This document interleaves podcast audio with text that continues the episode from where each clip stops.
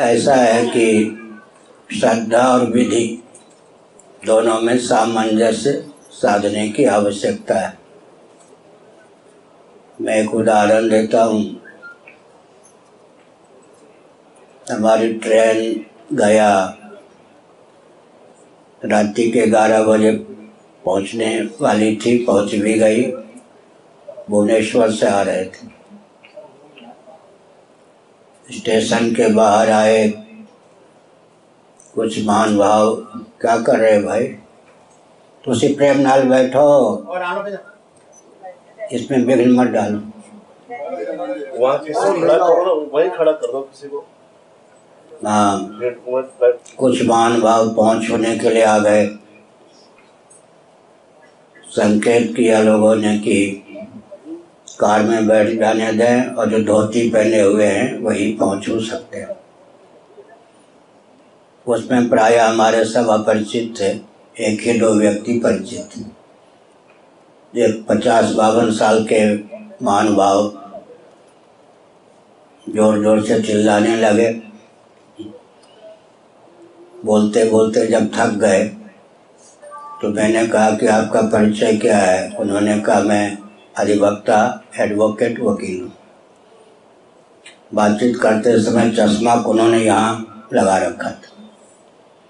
तो मैंने कहा कि जहाँ आप चश्मा लगा रखे हैं, वहाँ इसकी कोई उपयोगिता है क्या देखने में? कैसे है? तो हमने कहा, हो गया ना, चश्मा के माध्यम से आप दूर की वस्तु या सूक्ष्म वस्तु देख सकते हैं, लेकिन उस चश्मे का योग नेत्र के साथ होना चाहिए ना। तो विधि और आस्था दोनों में सामंजस्य हो। उपनेत्र का उपयोग होगा उससे हम देखना चाहते हैं, आस्था है। लेकिन विधि यह है कि नेत्र का जो अभिव्यंजक संस्थान गोलक है, अतीन्द्रिय नेत्रेंद्रिय का अभिव्यंजक संस्थान जो गोलक है, उसके साथ संलग्न रहने पर रूप का दर्शन हो सकता है सूक्ष्म या दूर के रूप का। तो हमने बताया कि भगवान के प्रति आस्था बहुत ऊँची बात है। लेकिन आस्था के साथ यथासंभव विधि का भी अनुपालन होना चाहिए। भगवत गीता के सत्रहवें अध्याय में अर्जुन का प्रश्न भी है। विधि का उच्छेद करके श्रद्धा पूर्वक जो यजन करते हैं, उन्हें क्या गति प्राप्त होती है? भगवान का विस्तार पूर्वक उत्तर भी है। आजकल आस्तिकता के नाम पर भी बचने की आवश्यकता है, उन्माद बहुत है। उदाहरण के लिए, गायत्री मंत्र, नवारण मंत्र, मृत्युंजय मंत्र, इन सब में आस्था है। इनके फल में भी विश्वास है। बीच की वो करी कौन जपे किस दशा में जपे, कैसे जपे, न जपे, इस विधि निषेध में आस्था नहीं। समझ गए ना? मूर्ति पूजा में आस्था है, पूजन से प्राप्त होने वाले शास्त्र सम्मत फल में भी आस्था है। पूजन कौन करे, कब करे, कैसे करे, इसमें आस्था नहीं। है इसलिए आजकल की आस्था, आस्तिकता बहुत ही विस्फोट सूचक है। या तो बिल्कुल नास्तिक हैं व्यक्ति देव पितर, सब पेट भीतर। न मंत्र में आस्था है, न मूर्ति में आस्था है। या फिर बीच वाले हैं, मंत्र में आस्था है, मंत्र के फल में आस्था है। मूर्ति में आस्था है, मूर्ति पूजन के फल में आस्था है।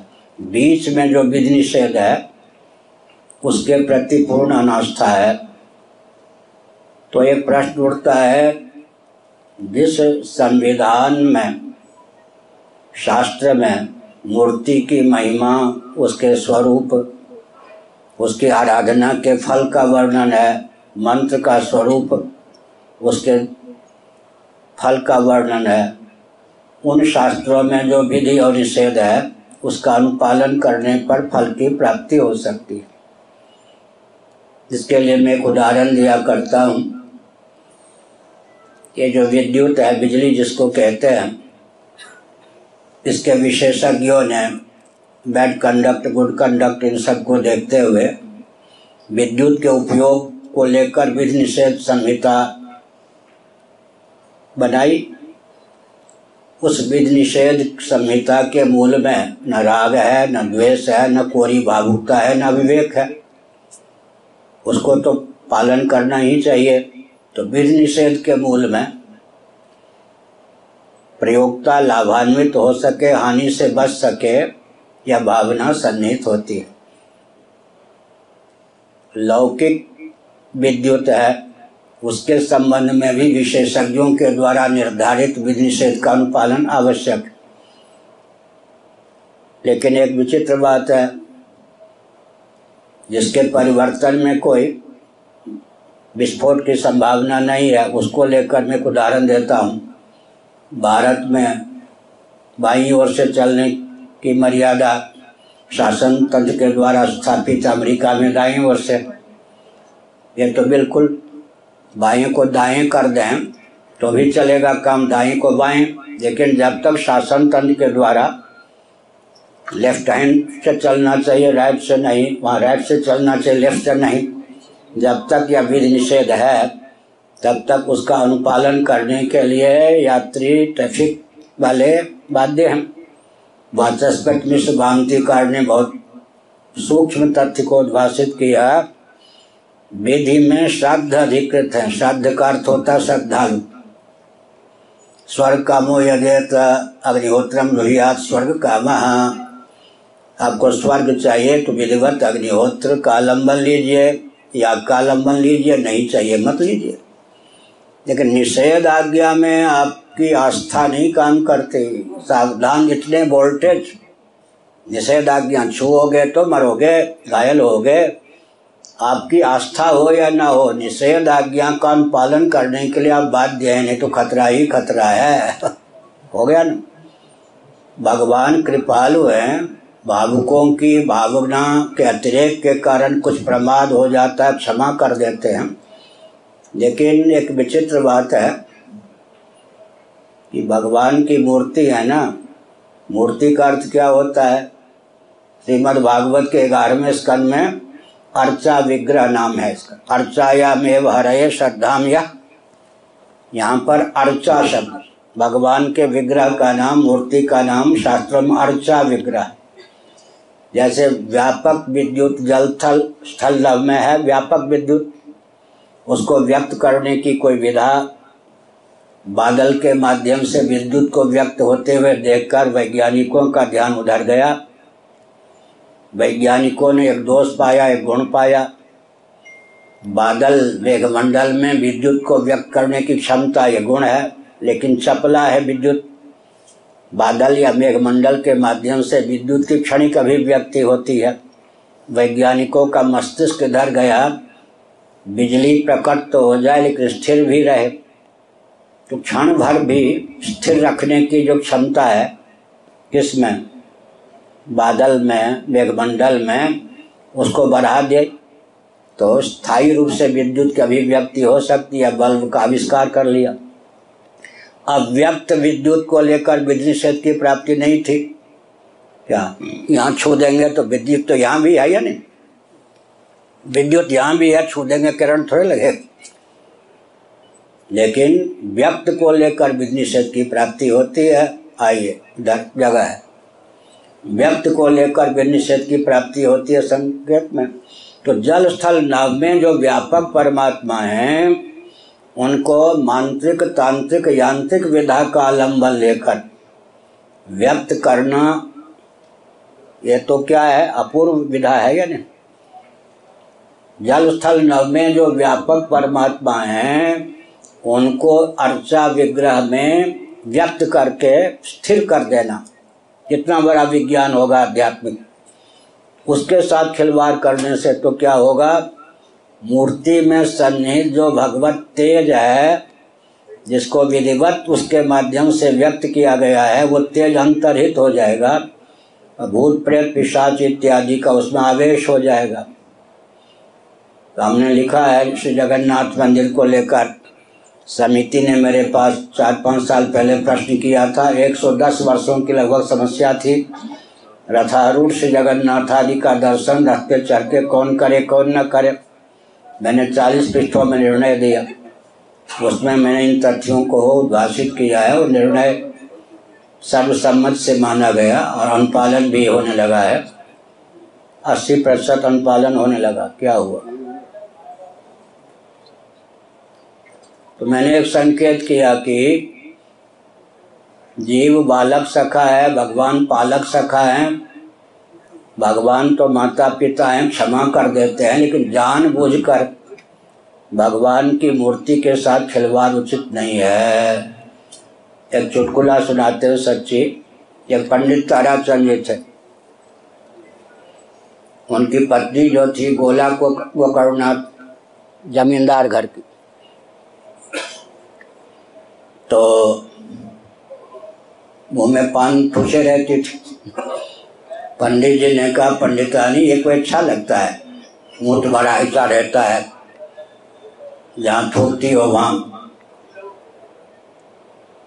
गंदी हो, जगह हो जाती है। उसने कहा, पंडित जी, बहुत पतिव्रता थी, दिव्य माँ पंडित जी, तेरी बुद्धि मारी गई। खाली मुँह कोई अच्छा होता? फिर एक दिन उन्होंने कहा कि, तुमको घुटने में या कहीं दर्द है हेम्योपैथ दवा जो है, लाभ करती, हानि नहीं करती तो सौत आश्रम में रहते थे। तो मैंने ला दो उन्होंने कहा, पंडित जी, थोड़ा अकल का उपयोग किया करो, जो चीज़ लाभ देती है, वो हानि भी कर सकती है। तो शाम को हम लोग घूमने जाते थे तो पंडित जी, पहले आज समाजी थे। हमारे संपर्क में आकर के सनातनी हुए। तो चुटकुला सुनाते थे कि घर में ऐसा आज कहा गया। क्या? पंडितानी ने ठीक कहा, ना, जो चीज़ लाभ देती है, ये मान के चलो कि हानि भी कर सकती है। हेम्योपैथ की दवा लाभ देती है, हानि नहीं। ये तो पंडित जी बात समझ में नहीं आई। बुद्धि का उपयोग क्या करो? तो मूर्ति जब लाभ देती है तो उसके साथ छेड़खानी उचित नहीं है ना। हानि भी कर सकती है। क्या? तो श्रद्धा का अतिरेक जहाँ कहीं अतिरेक हो जाता है ना, वहीं विस्फोट हो जाता है। सन्यासियों का पतन क्यों हुआ? सबसे पाँव पुजाना, भेंट लेना मेरा काम है। सन्यास धर्म का पालन ध्यान नहीं गया। धनमान का स्रोत, वेश को बना लिया, और दायित्व का निर्वाह शिथिल पड़ गया या नहीं के बराबर विस्फोट हो गया। ब्राह्मणों का पतन क्यों? क्षत्रियों का क्यों? प्रधानमंत्री आदि का पतन क्यों? सबके साथ एक ही चीज़। जब व्यक्ति दायित्व का निर्वाह न करके क्या करता है, पद सुलभ धनमान का उपभोक्ता बन जाता है तो पतन हो जाता है। तो मूर्ति में भगवान का तेज सन्निहित है तो अब एक विचित्र बात है ना, स्नान घर में जहाँ मलक त्याग करते, वहाँ थोड़े मूर्ति ले जाएँगे। नहीं ना? देखिए, आकाश वहाँ पर है, स्नान घर में भी, भोजनालय में भी, पूजन कक्ष में भी। लेकिन पूजन कक्ष में ही भगवान की मूर्ति की पूजा होगी, न भोजनालय में और न शौचालय में। आकाश पे कुछ असर नहीं पड़ता, लेकिन वायु पे तो प्रभाव पड़ता है ना। आकाश पर प्रभाव न पड़ने पर भी आकाशाद वायु हो, वायु पर तो प्रभाव पड़ जाता है। इसी प्रकार निर्गुण, निराकार परमात्मा तो जल स्थल नव में व्यापक। मायोपाधिक, सगुण, निराकार परमात्मा भी व्यापक। लेकिन जब मानसिक, तांत्रिक, यांत्रिक विधा से उनको हम मूर्ति में व्यक्त करते हैं, तब जो शास्त्रों ने विधि निषेध बताया, यथासंभव उसका अनुपालन करना चाहिए, खिलवाड़ नहीं बनाना चाहिए। समझ गए? और कोई प्रश्न? अच्छी उपस्थिति है, बढ़िया। जाए